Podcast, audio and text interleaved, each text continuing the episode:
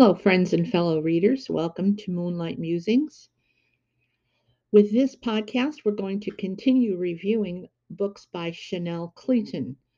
Wonderful historical fiction with a teeny bit of romance thrown in. The book we're going to review for you today is called When We Left Cuba. The publisher's synopsis is this Beautiful, daring, deadly in 1960s Florida, a young Cuban exile will risk her life and heart to take back her country. The Cuban Revolution took everything from sugar heiress Beatriz Perez, her family, her people, her country. Recruited by the CIA to infiltrate Fidel Castro's inner circle and pulled into the dangerous world of espionage, Beatriz is consumed by her quest for revenge and her desire to reclaim the life she lost. As the Cold War swells like a hurricane over the shores of the Florida Strait, Beatrice is caught between the clash of Cuban American politics and the perils of a forbidden affair with a powerful man driven by ambitions of his own. When the ever changing tides of history threaten everything she has fought for, she must make a choice between her past and future. But the wrong move could cost Beatrice everything not just the island she loves, but also the man who has stolen her heart. Here's what I thought of when we left Cuba. With a heroine reminiscent of Scarlett O'Hara and exits and exotic and glamorous locales, When We Left Cuba is a companion book to Next Year in Havana. It is not necessary to read both books, but doing so is helpful in understanding the storyline.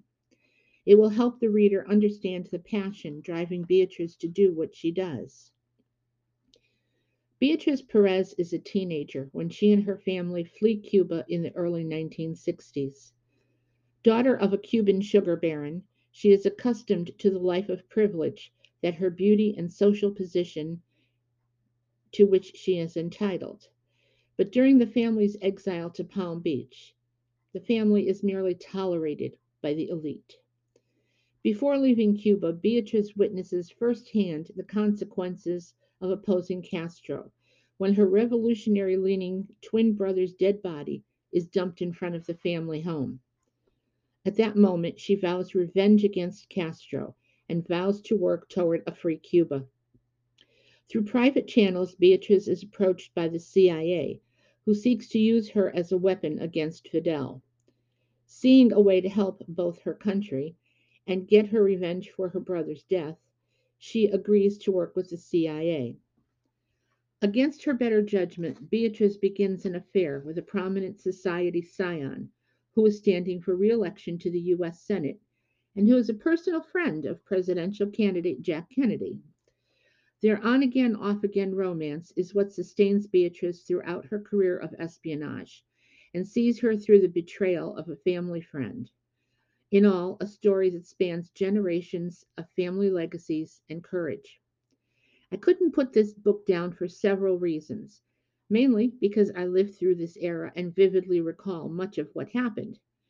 Ms. Cleeton makes her characters jump off the page and pull you into the story, taking the reader on a wild ride from the high society events of Palm Beach society to the shores of a dying Havana.